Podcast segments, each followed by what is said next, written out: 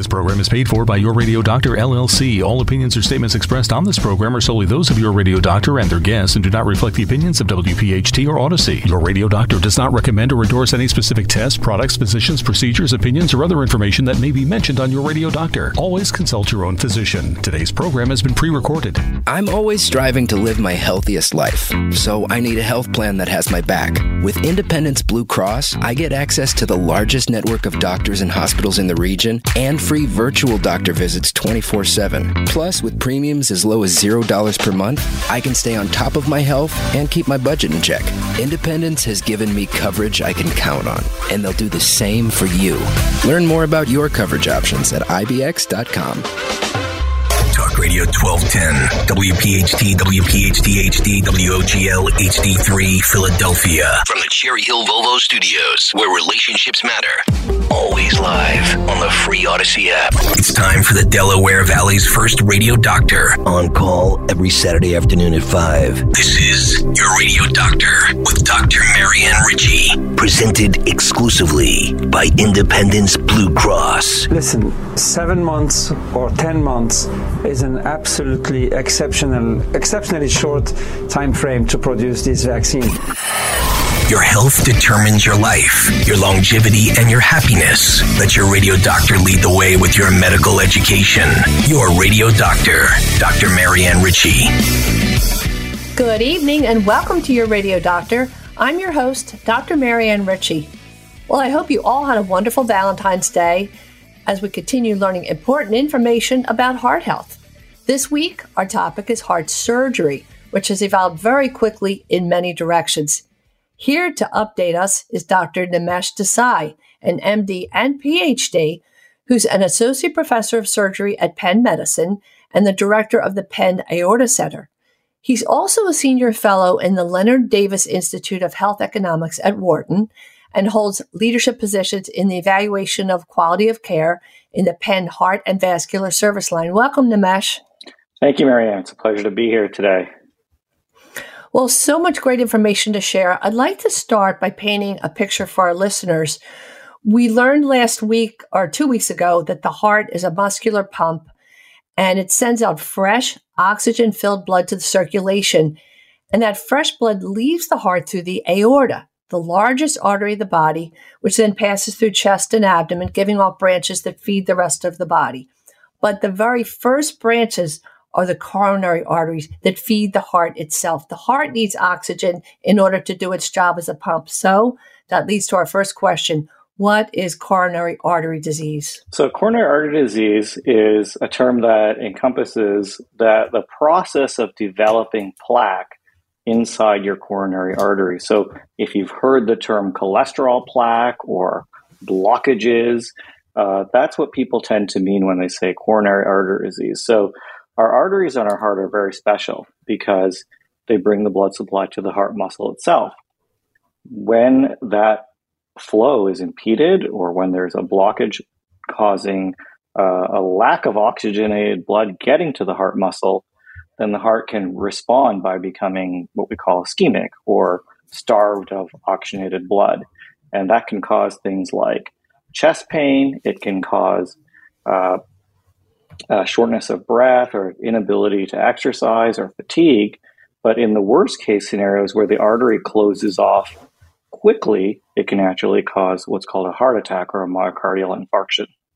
And we can see signs of that on a cardiogram, an EKG, and you can also, with an echo, there's so many tools that help us make that uh, diagnosis. Blood tests, uh, an echo, which is the ultrasound of the heart. If if a heart does have go through that lack of oxygen for a certain amount of time, then there's damage in the muscle wall and it doesn't pump as well as we'd like to see it. So we want to talk about the choices for therapy. Let's say somebody has a partial blockage and they have what you would call stable angina. Some people say angina, but angina meaning depending how much of a treadmill you're on, are you going up and down steps? Are you lifting your grandchildren? Are you carrying heavy boxes? Every once in a while, you get that burning in the chest. Let's talk about that because we want to treat it before it goes to a, a full thickness heart attack. Yeah, so that's a really important distinction between what we call stable coronary disease and unstable coronary disease. So, unstable coronary disease uh, is is an area where you know people's life can be at risk, uh, and it's a situation where uh, some of that plaque that we talked about earlier, that plaque that's usually made out of cholesterol and calcium uh, that causes the blockage, uh, can either rupture uh, and acutely close off the artery. So in an instant, having flow in the artery and then not having flow in the artery, or that's what we call myocardial infarction. Um, uh, and then there's also the kind of unstable disease where people are just having increasing symptoms. So their symptoms are getting worse and worse, even with limited exertion. Uh, and those patients need to be evaluated uh, in an urgent setting in an emergency department, uh, and typically almost always will undergo an invasive approach to diagnosis. So that means that they go to what's called a catheterization lab, where cardiologists will pass a tube through their wrist or through their artery in the groin and actually take some pictures to look inside their arteries uh, to see uh, if there are blockages or if there are blockages that require immediate therapy. So that's unstable disease. But the larger group of people who have blockages in their coronaries have stable uh, angina, and that is that they have chest pain when they exert themselves. Maybe they're carrying a couple of groceries, uh, bags of groceries up a flight of stairs. So they're exerting themselves more than would be typical. Uh, and they get a little bit of chest heaviness. They stop for a second and it goes away. So in that chronic stable angina group, that's the group where I think we're learning a lot more about the various roles of medical therapy, uh, invasive testing, and then revascularization. And and I like the way you emphasize that you constantly reevaluate because the medical therapy, as you say, has become so helpful that we if we can stay something even minimally invasive, you like to treat with medications before we get more aggressive. So let's say you see a patient, Nimesh, and you you um, you've done a cardiac catheterization and you see one or more vessels that are blocked what are the types of revascularization or you're the plumber and you want to open that blockage? How do you decide to go about that? Right. So that's a great question. I think well, if I could take one step back and say, how do we actually get to the point where we're making that decision about catheterizing someone? That's an area I think we've actually learned a lot about recently. So there was uh, actually a very large uh, multinational trial where they looked at taking people who had those stable symptoms that we were talking about uh, and and basically randomizing them uh, to either continue with medical therapy uh, or to undergo a heart catheterization, which is that test again where we put that tube into the heart using X-rays to look for blockages. So really trying to figure out should we even check if there are blockages or not. And what that study found actually is that if you have stable symptoms, good medical therapy first is really the mainstay of care. That going to the cath lab and getting an angiogram and getting stents or bypass surgery doesn't improve your long term survival if you have stable symptoms. Uh, and so, at least out to about five years, which is how long they've studied patients in that study. Uh, and so, that actually has really changed our perspective a little bit on when to do heart catheterization and when to revascularize people. Now, to get to your question, mm-hmm. what what are, what is the optimal way of revascularizing? As you alluded to, it really is important to look at the severity of the disease, the risk factors the patient has for developing uh, myocardial infarction or uh, progression of that disease, uh, and then what the risk factors the patient would have to undergo different types of revascularization. So typically, we think that more simple or straightforward lesions or blockages are really well treated with stents. Uh, and as the disease becomes more complex, uh, if it involves more than uh, one vessel, uh, and in particular in patients with diabetes, for instance, where often the entire there aren't discrete blockages, but they're actually uh, there's diffuse disease throughout the vessel that in those situations we tend to favor bypass surgery. So, uh, if patients have more diffuse, complicated disease, uh, if their heart function is poor, uh, and they have severe three vessel disease, then those patients typically are treated with bypass surgery. And for patients who have uh, more straightforward one or two vessel disease, who are not diabetic, or who have risk factors that make bypass surgery a little bit more dangerous, those patients are very well treated with stents. Mm-hmm. So, for our listeners, and I think people are familiar with the terms, but just to make it clear while they're listening. So, stents you can do during cardiac catheterization, you feed them up the trail where you're sending the dye, and you can insert a little straw into that narrowed area that allow, allows the blood to pass through again. Or bypass surgery means the Baltimore Beltway or the, you know, the media bypass for people who live near us. There's a road from A to B, but if there's a traffic jam, your, your, uh, cell phone gives you an alternate route. Bypass surgery means we take a vessel, a healthy vessel. It used to be veins from the legs, but now we take arteries are stronger, more muscular, and last longer. An artery from the chest and move it to that blocked roadway. And we sew it above and below, and the blood flows in different direction.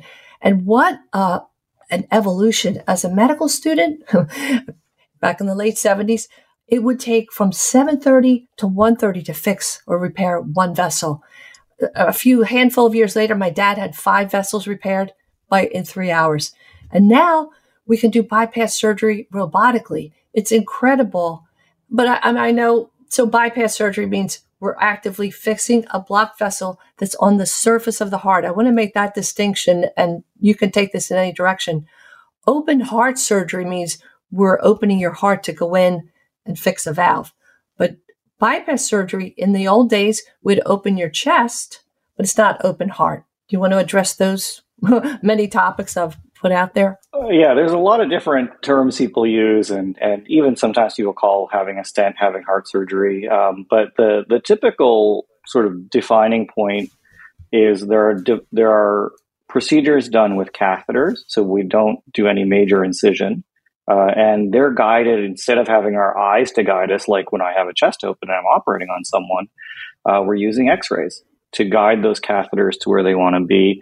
Uh, and typically, uh, that involves if there's a blockage, ballooning that blockage open, then placing, as you said, that stent, that little wire mesh in there that has a drug on it, usually, uh, to prevent the heart from the artery from closing back up again. Uh, so that's that's what stents are, and, and typically people use the term drug-eluting stents to describe the stent that has something on it that prevents the blockage from recurring in there. Um, and then bypass surgery again is a, is done kind of in the more classic way, where we open up the chest. The uh, it's all done visually with direct visualization. Um, typically, when there's uh, a lot of blockages, we go through the middle of the chest. So we go through the sternum, the breastbone, uh, and that allows us to access all the different sides of the heart uh, if people need three, four, or more bypasses. Um, in situations where uh, the disease is more limited, but we still think bypass surgery is favorable, or we want to do what we call a hybrid procedure where we will use one arterial graft surgically, we'll put it onto the heart, uh, and then also put stents and other lesions. Uh, sometimes we can actually do that robotically. So we don't open up the chest. Uh, we use a robot to access into the chest uh, with uh, arms that can let us take the artery on the chest wall, what's called the internal mammary artery, which is like the main survival benefit of bypass surgery is having that internal mammary put on the front of your heart. Um, that we can actually take that down robotically and then sew it onto your heart with just a either a very small incision or just a few ports. Um, so that's an amazing revolution.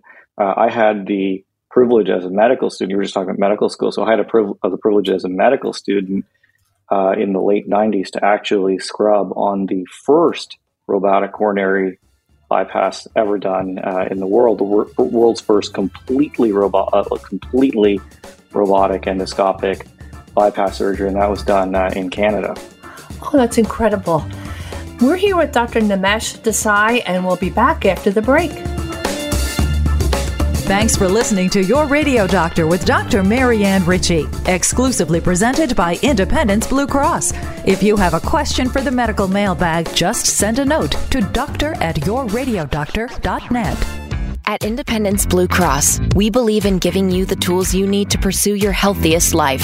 From premiums as low as $0 per month to health discounts and cash rewards, it pays to have coverage with Independence. With the strongest network of doctors and hospitals in the region and free 24 7 virtual doctor visits, you can feel confident that quality care is always within reach. Learn more about your coverage options at IBX.com. When Recovery Centers of America at Devon opened its campuses on the main line and in South Jersey, they offered a new approach, local addiction treatment led by an expert, caring team of professionals. RCA has since helped thousands and leads the way in innovative programs and exceptional inpatient and outpatient care, all in a beautiful setting that allows for healing and recovery. RCA answers the phone and admits patients 24-7, 365, including the holidays. All admitted patients and staff are routinely tested for COVID-19. Call now at 1-888-RECOVERY. That's 1-888-RECOVERY. When we ask questions, we make sure they're the big ones. Like, how can the healthcare industry earn the trust of patients? And what if your health outcomes and access to care weren't defined by your skin color, sexuality, gender, or zip code? At Genentech, we're removing barriers and partnering across the medical community to make clinical research as diverse as the world we serve to ensure communities have access to healthcare. Learn how we are working to make healthcare more equitable at gene.com slash ask bigger questions. Back on your radio doctor with Dr. Nimesh Desai, learning so much about bypass surgery and stents. Nimesh, before we go on, it's incredible to think that you scrubbed in on the very first in the world, totally robotic uh, bypass surgery. That, you know, an extra gold star next to your name, because in the end, it's all about experience. And we are so fortunate to live in Philadelphia, which is hospital row booyah, Boston and New York, but we have some pretty awesome um, experience right here in Philly. One thing I want listeners to hear it's only in recent years that the stents that we insert into that blockage elute medication, which just is such a bonus because it just encourages that artery to stay open. And the other thing we talked about that I find very interesting is we're just starting to collect data and information to say, gee, if a person you talked about looking at a patient and saying, what are their risk factors? Are they elderly? Do they have diabetes? Do we want to do robotic surgery in them because it's safer than opening their breastbone, possibility of infection, and all those complications? So, if we compare, does a person do well or better with surgery versus robotic? It depends on the patient to begin with, right? What is their underlying disease? Maybe we go with robotic in a healthy young person because their disease and as their heart disease isn't as bad, but in an elderly person would do robotic because it's less invasive. So would be comparing apples to oranges. Yes. Yeah, I think there's a lot of different uh, concepts that go into the decision making there, but one of the things that I think is really important when you have, if you're going down the road of having any type of surgical revascularization, so putting some kind of bypass onto the heart, whether it's with a big incision, a small incision, robot, no incision, is you want to make sure that the, the most important blockages, the biggest arteries that supply the biggest part of the heart muscle, are being definitively treated.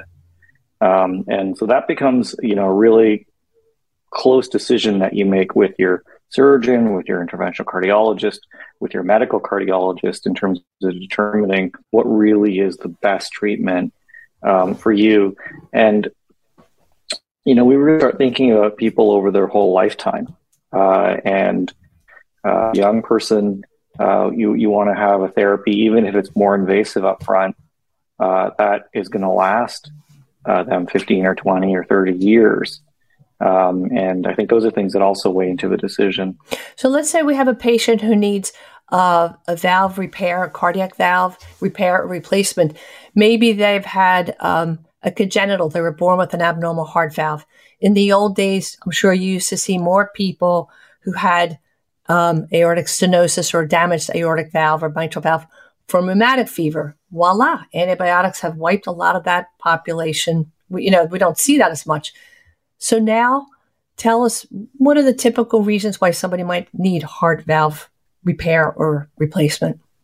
Right. So the heart valves are structures. There's four of them in our heart, uh, and they're one-way valves, just like in plumbing, to keep everything flowing the right direction and to stop things from backing up. So every heartbeat, your heart beats, you know, 100,000 times a day or something. Um, every heartbeat, uh, that valve has to open and close uh, to let the blood out and stop it from going back in backwards. Um, over time, they can wear out. So, one of the most common things that we see in valvular disease is really just degenerative disease of the aortic valve. Um, and that is that over the millions and millions of times that your aortic valve opens and closes over your lifetime, eventually it tends to wear out when you get into your leaves and early 80s. There's also a large population of people, and by percentage, it's not a large population, who are born with uh, aortic valve that instead of having three sort of doors, what we call cusps that will close, it only has two. That's what's called a bicuspid valve. And that's present in about 1% to 2% of the population. It doesn't sound like a lot, but that's actually a pretty common congenital heart problem, uh, probably one of the most common. And bicuspid valves actually carry with them a whole host of issues. So um, they can be associated with aortic aneurysms, uh, they can leak, uh, or they can uh, narrow and not open properly. Sometimes they present even in early childhood. Um, they can present in at every point in life from the you know from young childhood to the 20s and 30s where we tend to see leaky bicuspid valves and then 50s and 60s where we tend to see bicuspid valves that are not opening and closing well anymore um, so in our practice uh, for instance that's the most common reason that we actually intervene on aortic valves hmm. in people who are under 70 wow so in the end i guess nimesh there are four choices that you as the surgeon make with the patient? Is it going to be open the chest and open the heart itself? That's open heart surgery. Or some valves can be replaced with the catheter, such you know, people hear the expression TAVR, that stands for transcatheter aortic valve replacement. So we can either do it the old fashioned open the heart way or the Star Wars way. And then you have to decide between a valve that's taken from an animal like a piggy or a cow or a horse, depending what, how you want to sound, uh, or a mechanical or I guess a, a valve made out of uh, non creature material. How do you make those decisions? Right. So this is where you know uh, I'll simplify it by talking most about aortic valve disease because it's the most common and the one where we have the most potential options. Uh, is is you always mm-hmm. have to consider the lifelong the, the life expectancy uh, uh, and the and the quality of life of the patient. So, the decision you're going to make about how you're going to treat a valve problem uh, in a 20 year old is going to be very different than how you're going to treat that same problem if the patient was 75. Uh, and uh, the reason is very is is really related to the fact that we don't have a perfect way to replace a human aortic valve that anything we put inside a person to replace that valve carries with it some trade-offs, some some some things that are better about one thing or another, and some things that are worse. So there's a few different options when we talk about valve replacement, and it really depends on what the problem is uh, and uh, what the age of the patient is. So if a valve is leaking, for instance, we try not to replace it at all. We'll try to fix it, whether that's the aortic valve or the mitral valve. So uh, the mitral valve repair has been around for a long time. Repairing aortic valves is actually relatively new, but in young people who have leaking bicuspid valves, for instance, we actually try to repair them when we can, just to try and extend out their life expectancy with their own valve if that's possible. The other thing we try to do in young people is use one of their own valves to replace the aortic valve. So there's actually a really fancy operation called the Ross operation, which we do uh, in young people, generally people under 60, um, where we can actually take a different heart valve, what we call the pulmonic valve, and put it in the aortic valve position. and and then it's your own valve, so you can run marathons and uh, do all kinds of things with it, uh, and you're not kind of limited by the prosthesis that you have inside you. And that's actually the only therapy that's ever been shown to actually give someone back a completely normal life expectancy who's needed a aortic replacement. Um, we do have to put an artificial mm-hmm. valve, actually a human preserved valve, in the pulmonic position where we actually take the valve from. But that's um, but that's well tolerated, and people can go with that operation for 35, 40 years. So it's a good operation for young people. As you get older, we start mm-hmm. to make this distinction between uh, having to get a biologic valve, so one made out of, as you said, cow tissue or or a pig's valve, uh, or a mechanical valve, which is made out of carbon and metal. The downside of the biologic valve, and we don't have immune reactions to it typically, we don't reject it the way that we would reject animal tissue normally because it's treated in a special way. But over time, they wear out. And they typically wear out somewhere between 10 and 20 years. Um, and it's not always predictable. Mechanical valves, on the other hand, require you to be on blood thinners, a drug called uh, warfarin, uh, for the rest of your life. And that drug is a little bit of a difficult drug to manage because it uh, if you it's it's a it basically works by uh, offsetting the effect of vitamin K, which is really important in developing the clotting factors in your blood. So if you eat leafy green vegetables with vitamin K in them, for instance, it could change your level of the drug and actually make it less effective. So uh, that drug needs monitoring, needs blood tests done every couple of weeks to make sure you're staying in the right level. So, for people listening, if we're able to take tissue, heart uh, valve tissue from a pig or a cow and replace a person's uh, abnormal valve, um, it might last a shorter time, but they don't have to be on a blood thinner. If they get the artificial valve, they're committed to well, it should last longer because it's mechanical. It's not going to wear down the way the pig or cow's tissue would. But some people can't tolerate Coumadin, so that's going to, or er, that's the trade name for warfarin. We had a whole, we did a show last week on blood thinners for people who want to revisit that. But warfarin is known as Coumadin or Jantoven.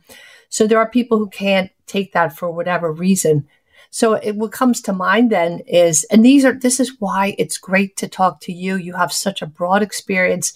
You're really going to guide patients to the right decision that's safest and gives the, the, the, the most longevity.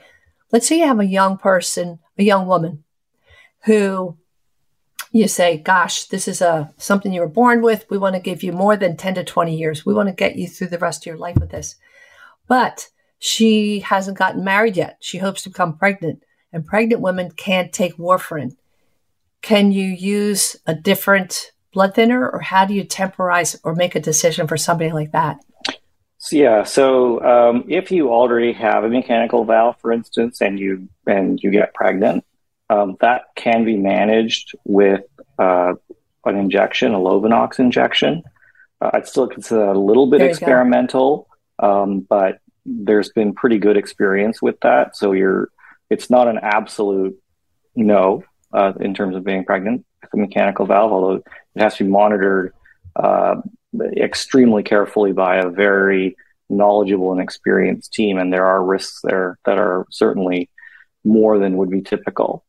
Um, but in mm-hmm. younger patients, we really go for repair if we can. So keep your own valve. You don't need blood thinners there uh, Ross operation and the aortic position anytime we can in younger people. Um, and then finally, if we have to replace the valve and have to use a prosthetic, to use a biologic valve in that mm-hmm. situation. Mm-hmm. It's so great the way you explain the whole spectrum, Nimesh. Let's take a little break and we'll be right back with Dr. Nimesh Desai. Today's edition of Your Radio Doctor with Dr. Marianne Ritchie, presented exclusively by Independence Blue Cross, can be enjoyed anytime, anywhere, at your convenience. Just download the Odyssey app and search Your Radio Doctor. It's health education on demand. Hi, I'm Rob Strauber, Director of Intervention, one of your addiction experts from Recovery Centers of America. Today, I'm here to talk to you about intervention. Intervention is a very important step if your loved one is hesitant to access treatment or if you're worried that your loved one's unwilling to get help. It is important that you speak with one of our certified intervention specialists here at Recovery Centers of America. Having a certified intervention professional leading your team really helps the family with guidance, with education, with an opportunity to take a look at how we can best help your family system and your loved one access the treatment that they need and that they deserve. Having a certified intervention professional also helps the family system in the fact that the professional guiding your team is up to date with the most up to date information going ons within the industry with best practices on how we can help the family system help their loved ones access the help that they need and deserve. As you begin 2023 and a fresh beginning, reach out to Recovery Centers of America if you or one of your loved ones needs help with drugs or alcohol. Call 877-938 0618 or visit recoverycentersofamerica.com slash Devon. We answer the phone and admit patients 24 7. Also, RSVP at rcaacademy.com for our free virtual continuing education course on intervention on January 12th. That's rcaacademy.com. I'm always striving to live my healthiest life, so I need a health plan that has my back. With Independence Blue Cross, I get access to the largest network of doctors and hospitals in the region and free virtual doctor visits 24 7. Plus, with premiums as low as $0 per month, I can stay on top of my health and keep my budget in check. Independence has given me coverage I can count on, and they'll do the same for you. Learn more about your coverage options at IBX.com. When you have orthopedic issues, you need a physician who eats, sleeps, and breathes orthopedics. You need an exceptionally specialized Rothman orthopedics physician. They not only specialize in orthopedics, each Rothman physician only focuses on one area of the body, which means you can have confidence that you can get past pain and be what you were. Schedule conveniently online at RothmanOrtho.com. That's RothmanOrtho.com.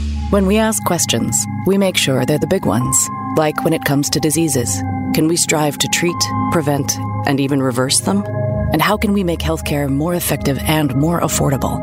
These are the types of questions that can help impact the lives of so many patients, that help push the boundaries of innovation and healthcare for all communities.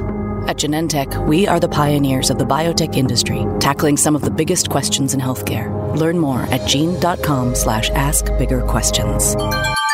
Your radio doctor, Dr. Marianne Ritchie, now Saturday afternoons at 5, presented exclusively by Independence Blue Cross. This program is paid for by Your Radio Doctor, LLC. And we're back on Your Radio Doctor with Dr. Nimesh Desai. Nimesh, we were talking about valve repair and valve replacement. One of the things that comes to mind is if a patient has a replaced heart valve, be it uh, biologic tissue from an animal or artificial, please, please be so mindful. If you have a fever, contact your doctor immediately because your body thinks that that valve, either from another uh, being or f- artificial, as I said, metal and other materials, your body thinks it's a foreign body. So if you have bacteria in your blood from a cut or maybe a urinary tract infection, that bacteria can land on the heart valve, and what can happen? So uh, when when those devices we put in inside your heart um, get infected, it's a big deal. It's a it's a very life threatening problem. Uh, it often, not always, but often requires another open heart surgery to take uh, that infected valve out. Uh, and the reason that is is although antibiotics are really good at clearing infections in all kinds of parts of your body, when bacteria stick to artificial materials, the antibiotic just is not as effective in clearing it off of there. Um, so people frequently need to have surgery. Um, and those surgeries are, can be very high risk. Uh, you know, if people come in with severe infections, blood infections, um, it can be a, a, real challenge. So the key thing is prevention, prevention, prevention. Uh, and so uh, there's been a lot of change in the guidelines about when to use antibiotics in people with valve disease. And a lot of those guidelines changed to decrease or to limit the amount of antibiotic use to prevent overuse of antibiotics to, to make sure that our antibiotics still work. And that's a good thing. Um, but they haven't changed when it comes to prosthetic valves. So if you already have a valve in, when you get dental work, you should have antibiotics. And that's probably the most important single way that bacteria get into our bloodstream with the, in people who have valvular heart disease. Uh, so if you have an artificial valve in uh, and you're getting dental work or other major invasive procedures, uh, you should always get what we call prophylactic antibiotics or preventative antibiotics so that you don't get a bloodstream infection that infects the valve. I'm very happy you remember to say the dental uh, work, pre-dental uh, antibiotics. And the other quick thing I wanted to mention, I asked a question about if a woman becomes pregnant, we want them to not be taking Coumadin or Jantoven because it can cause birth defects. It passes from mother to baby. So another take-home message. So let's talk about TAVR, transcatheter aortic valve replacement people hear that expression. Let's talk about that for a minute. So, revolutionary technology. Um, we did our first open valve replacements in the 1960s, um, and those were all done with open heart surgery. Uh, and uh, in the late 90s and early 2000s, um, some cardiac surgeons and interventional cardiologists uh, started to experiment with different ways to try to take the valves that we had, these mechanisms that open and close to keep blood flowing in the right direction and mount them onto something uh, that is is basically like the stents we were talking about earlier, but much bigger, so that you could crimp it down onto a catheter the size of your finger, let's say, uh, and actually introduce it into the body. Again, just without an incision, with just using uh, wires and catheters and X-ray to guide it, and then open it up inside your own heart valve, push your own heart valve out to the side and have it stay there and become a functioning valve and starts working right away. As a cardiac surgeon, when I first saw this technology, I couldn't believe that it wouldn't just get uh, ejected by the heart every time it beat that when I put a valve in someone, I, I sew it in. it's it's uh, it's something that is not going anywhere. Uh, and these devices are not sewn in; they actually stay in using radial force. That is, the device actually pushes out uh, and friction. That the old diseased valve that's full of big calcium chunks and is degenerated is actually really great for holding the stent to stent in the right place. And so, uh, you know, this went from something that we thought was kind of uh, uh, impossible or or kind of crazy to even try in people to in 2023 the dominant way that we treat people with aortic valve disease. Because you know we talked about it's interesting. uh, we talked about some of the uh, you know some of these techniques and concepts that we're using in young people but the majority of people with aortic valve stenosis or aortic valve disease are actually in their late 70s or early 80s and have degenerative disease. And this works great. TAVR works great in those people. That's what I was going to say, because it sounds like you need a little texture. Uh, do I sound like an interior designer? Uh, you need a little texture for the new valve to catch on. So in a younger person, it, it might not serve them as well, but you, you judge every case differently. And if that's the case too, are there any are there any negatives to going with the non-invasive? In my mind, I think I want you to get in there with your hands and open up that tomato and get in there and see the valve and sew it in, you know, like Betsy Ross. But what you're saying is, aside from, you know, we always want to cause less pain to our patients, but but pain is kind of temporary. If opening the heart up and getting right in there is better, but but you're we have data to show that the transcatheter approach less likely to cause trauma to the patient, infection, and all those side effects. So, uh, you know, we have to stay humble, right? Tincture of time. Yeah, no, I think it's it's been an amazing revolution, and uh, you know, to be able to replace someone's heart valve, and we do it with the patient with light sedative, almost like a colonoscopy, um, breathing on their own, mm. uh, and uh, you know, at the end of it all, they can go home in 24 to 48 hours with just a little band aid on their groin where we went in with the catheters. Um, and so it's a remarkable uh, technology. Um, in terms of the the concept of risk, like you know, we talk about older patients, people who have more comorbidities. It's definitely uh, either as good or better than the open operation. Um, you know, mm-hmm. I think mm-hmm. in younger people, we're still figuring out what role TAVR has. Um, but in the patients who are, you know, over 70 or over 75, for sure, um, if it's possible to do it with a transcatheter valve, and not everyone's anatomy is suitable, but if it's possible, that's usually our default. And I and I like that you emphasize age in a in a different respect. We didn't even talk about. I didn't even ask you about the anesthesia. You mentioned the light anesthesia. What we use for colonoscopy um, is really miraculous. Uh, people drift into twilight sleep, and I'm sure you use the same medication. That brings us to the aorta itself. We talked about that being the largest artery that is the, the water main. it delivers that nice, fresh, oxygen filled blood to every part of the body. It comes out that main thoroughfare, sends off the arteries to the surface of the heart first, and then goes through chest and belly. So, an aneurysm, how would people picture what an aneurysm is? So, an aneurysm is an enlargement of a blood vessel. Um, there's a few different definitions we use, but typically with the aorta, any aorta that's larger than four centimeters is considered to be an aneurysm, uh, which is about double the size that it should be.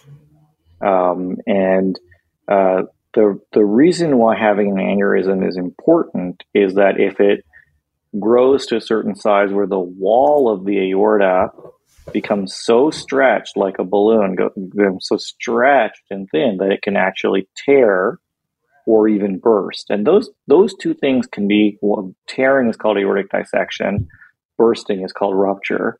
That those two things can be incredibly fatal. Uh, and so, knowing you have an aneurysm, diagnosing it, and treating it before it gets that large is really fundamental uh, to preventing aortic death. And mm-hmm. aortic aneurysms are, uh, depending on which stats you look at, somewhere between the 10th and 12th leading cause of death in the United States. So they're actually, you know, pretty common. Mm-hmm. And uh, they can occur in the chest, which we call thoracic aneurysms, or in the belly, abdominal aneurysms. And the risk factors, no surprise, high blood pressure, smoking, all those things that irritate blood vessels are going to hit uh, the aorta. Um, sometimes infection, or if you have a systemic inflammatory condition, kind of like COVID, when it we we learned it was inf- causing inflammation in people's arteries. Um, what causes them to rupture? I guess after they get to a certain size, or yeah. So typically, once the aorta is hit somewhere between five and five point five centimeters, the risk starts to go up. Uh, and abdominal aneurysms and, mm-hmm. aneurysms in the uh, near the heart, or we call the ascending aorta, uh, have a bit of a different um, pathology. The abdominal aneurysms are typically from high blood pressure and smoking. The aneurysms that are closer to your heart often are more related to things called connective tissue disorders or uh, alterations in the in the proteins or the different substances that make up our aortic wall, muscle, uh, collagen, all these different things that actually hold our aorta together. Um, and it causes the aorta to become mm-hmm. unhealthy mm-hmm. in, in the in one of its layers, and that actually causes the aneurysm to form. One of the things I think that's really evolving mm-hmm. is this idea that the aorta is an organ, that it's it's actually a living thing. It's not a pipe. It's not a. It's it's actually an organ that's alive and a lot of the things that we do, uh, like have high blood pressure or uh, smoke, can actually influence its function and hurt it. We have a, about a minute left, uh, Nimesh, because I want to talk about how you decide who needs surgery at what point. I know there are strict guidelines that, that you can follow, but um, surgery is never a welcome decision unless it is life threatening.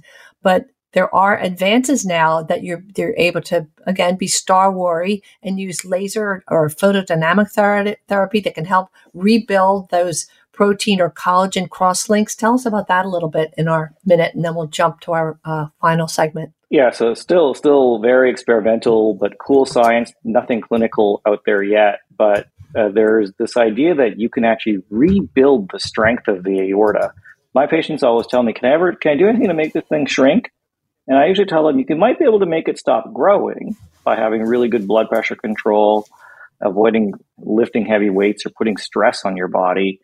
I've, I've never mm. had an option to make it shrink. And there are um, some experimental treatments that people are looking at where uh, you can actually potentially using uh, laser light or other forms of light in combination with chemicals um, uh, in contact with the aortic wall um, that may actually be able to rebuild uh, the strength of the aorta. So that's kind of still a bit uh, science science fiction, um, but it's something on the horizon. But that's why we keep collecting data and, and keep trying, move an inch forward, and uh, see where it takes us.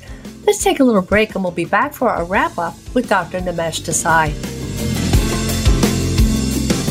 Your Radio Doctor with Dr. Marianne Ritchie is presented exclusively by Independence Blue Cross. At Independence Blue Cross, we believe in giving you the tools you need to pursue your healthiest life. From premiums as low as $0 per month to health discounts and cash rewards, it pays to have coverage with Independence. With the strongest network of doctors and hospitals in the region and free 24 7 virtual doctor visits, you can feel confident that quality care is always within reach. Learn more about your coverage options at IBX.com. When you have joint pain, you need a physician who eats, sleeps, and breathes joints. Someone so focused on their specialty, they've written the book on it. Literally, you need an exceptionally specialized physician from Rothman Orthopedics. They not only specialize in orthopedics, each Rothman physician only focuses on one area of the body, which means you can have confidence that you can get past the pain and be what you were. Schedule conveniently online at RothmanOrtho.com, official orthopedic partner of the Eagles, Phillies, and Sixers. Now, your weekly prescription brought to you by Genentech, the science driven company that pioneered the biotech industry to transform how we treat the world's most complex health problems. And in our final segment of Your Radio Doctor, we call this segment Your Weekly Prescription, brought to you by Genentech. Dr. Nimesh Desai, you know so much and you've really taught us some very valuable information. I'd like to spend these final minutes on we talked about um, aneurysms or a bubble or uh, in the aorta, that main water main that delivers blood through the rest of the body. The, the really tough thing about it, just like early cancers, there are no symptoms. You can be walking around with a four and a half or five centimeter bubble in there, ready to, well, maybe not ready to burst, but growing. And so, how do we know it's there? Maybe we pick it up coincidentally. You have a CAT scan for diverticulitis or something else. So it's a matter of luck or hereditary. What does hereditary, sorry, what does role does heredity play? If your mom or dad has had an aneurysm, do we, are there guidelines to screen people with certain risk factors? Yeah, that's a great question. So um, the uh, hereditary plays a major role in the ascending aortic aneurysms or the aneurysms in the chest. We think it still plays an important role in the abdominal ones as well although we know there's a lot more degeneration there from high blood pressure and smoking. Uh, most of the patients who see me for aortic aneurysms in the chest had it for, come with one of two problems. One, it was found completely incidentally that they had a, a lung cancer screening CAT scan, they mm. had an echo of their heart, an ultrasound of their heart that happened to show the aneurysm. Sometimes they had a chest x ray that the shadow of the heart looked a little bit unusual. And the radiologist said, well, maybe you should get a CAT scan just to understand why your shadow looks different. Um, aneurysms are silent killers, um, and they can grow inside you uh, for years and years and years and never cause any symptoms. The ones close to the heart sometimes actually can pull your aortic valve apart and cause it to start leaking. Um, and we often see that in bicuspid valve patients, actually. So that's a group of people who actually come in with symptoms from their aneurysm.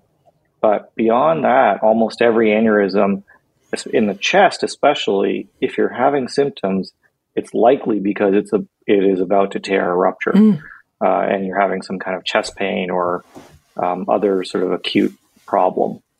An abdominal aneurysm, that's a little less likely to interrupt anything around it.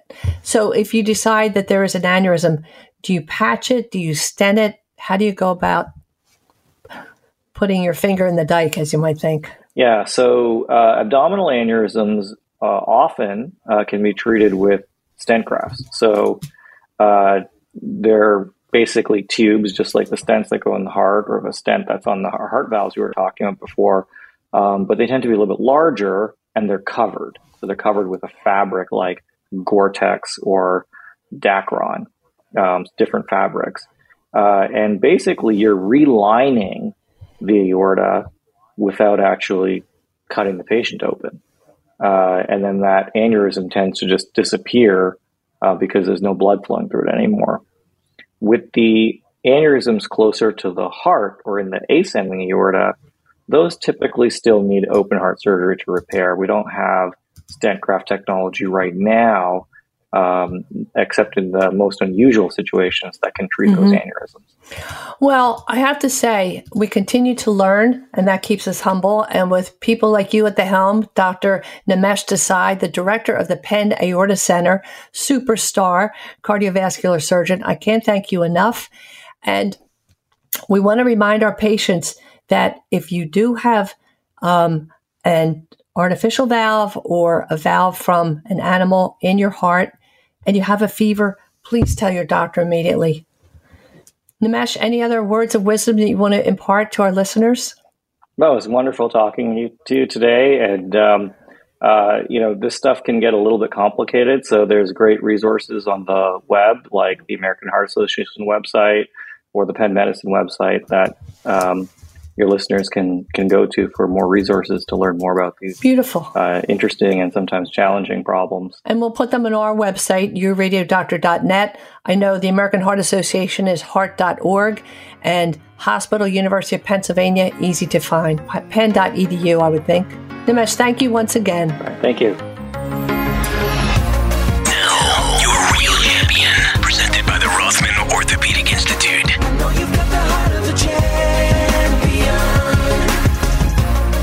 And now for your real champion. I call this segment Keep Calm and Love a Tow Truck Driver.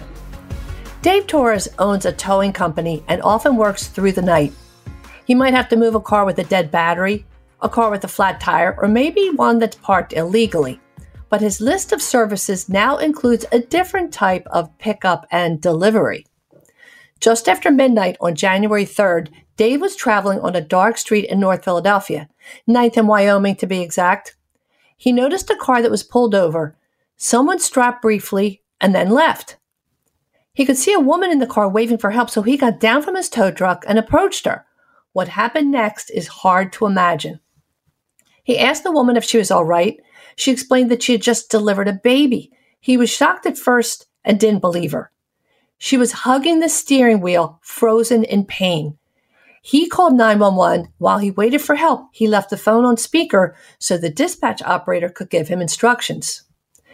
Dave lowered the back of her seat so she could lie down.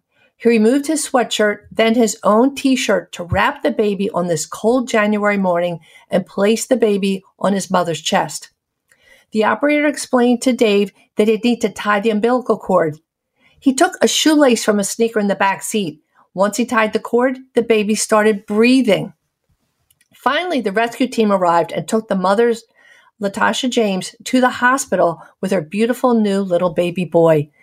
Dave then took the keys to her car, parked it in a private lot where it would be safe until Latasha was discharged from the hospital. Latasha's story began on January 2nd. She had given birth before, so she didn't think the symptoms she noticed through the day represented labor. The baby wasn't due for another month. By 11 p.m., her water broke. She called 911. They wanted to take her to one hospital, but she wanted to go to a different hospital and decided to drive herself. As she felt the baby entering the world, she pulled over and waited for help. Five different cars stopped, looked, and kept going. When Dave came, she knew he didn't catch on right away, and in plain words, she had to say, The baby is in my pants. The story continues. It was Dave who picked her up at the hospital to bring her home. Latasha was so happy to bring her new baby Kason home to meet his big brother Carson, who just turned two on Valentine's Day. At birth, baby Kason weighed four pounds. Now he's thriving at a robust eight pounds. Latasha can only say, God bless Dave. He makes me so appreciative. And the next time I see someone who needs help, I'll want to be like Dave. She is forever grateful. As for Dave, he's a dad. In fact, that night he was headed to drop something to his 19 year old daughter for work the next day. And when he didn't arrive on time, he was getting text messages Dad, where are you? He had to show his family pictures of the rescue vehicles to convince them of the incredible scene that surrounded him. He remembers the joy he felt when his daughter and two sons were born, but never thought he'd be acting as the stork. What's remarkable? As a tow truck driver, Dave always helps people in difficult situations. And he's faced a, t- a few tough situations in his own life. You see, two years ago, Dave returned from a 10 year term in prison. Maybe his dedication to helping others is a reflection of the gratitude he has for his freedom. As a man of faith, a Muslim, he feels very blessed and truly believes that everything happens for a reason. He reflects on those 10 years and says he learned from the experience, which made him a better person. As Dave told his story and philosophy on faith, it was hard to hold back the tears. Dave was the angel who saved a mother and her baby on that cold morning when others turned away. To help a stranger in medical emergency, protect her car, then bring her home from the hospital, that's more than being a good person. It's a magnificent story of redemption. We salute you, Dave Torres and Latasha James. You're real champions. A special thank you to Janice Armstrong, a writer for the Philadelphia Inquirer and the Daily News, who published this story in the Inquirer on January 29th and was kind enough to connect me with Dave and Latasha. Thank you, Janice Armstrong, my new bestie. Thank you for listening to your radio doctor every Saturday at 5 p.m. here on Talk Radio 1210 WPHT.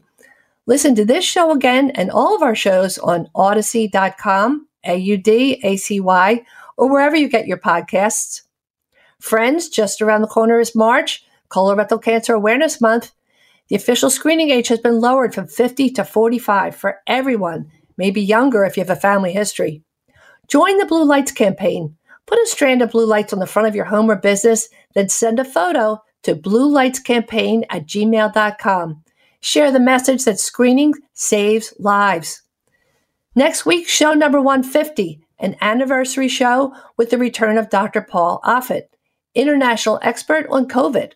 We'll take a look back where we've been, the state of the pandemic now, and what we might see in the future.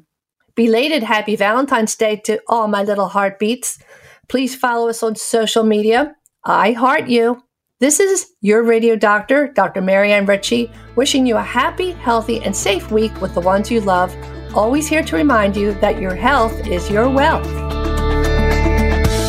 Thanks for listening to your radio doctor, Dr. Marianne Ritchie, presented exclusively by Independence Blue Cross. To contact Dr. Marianne and to listen to today's show as well as past shows, visit yourradiodoctor.com.